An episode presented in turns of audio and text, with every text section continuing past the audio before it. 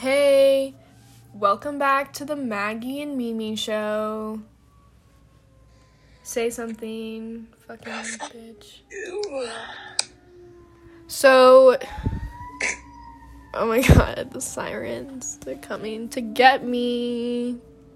It's not even funny. Shut the fuck up. Nobody's gonna watch this. Because... Or if they do, they're gonna watch it just to make fun of you. In fact, I'm gonna tell her and I'm gonna come make fun of her. Izzy just texted me and said, my mom just told me my dad has cancer. Stop. Oh my god.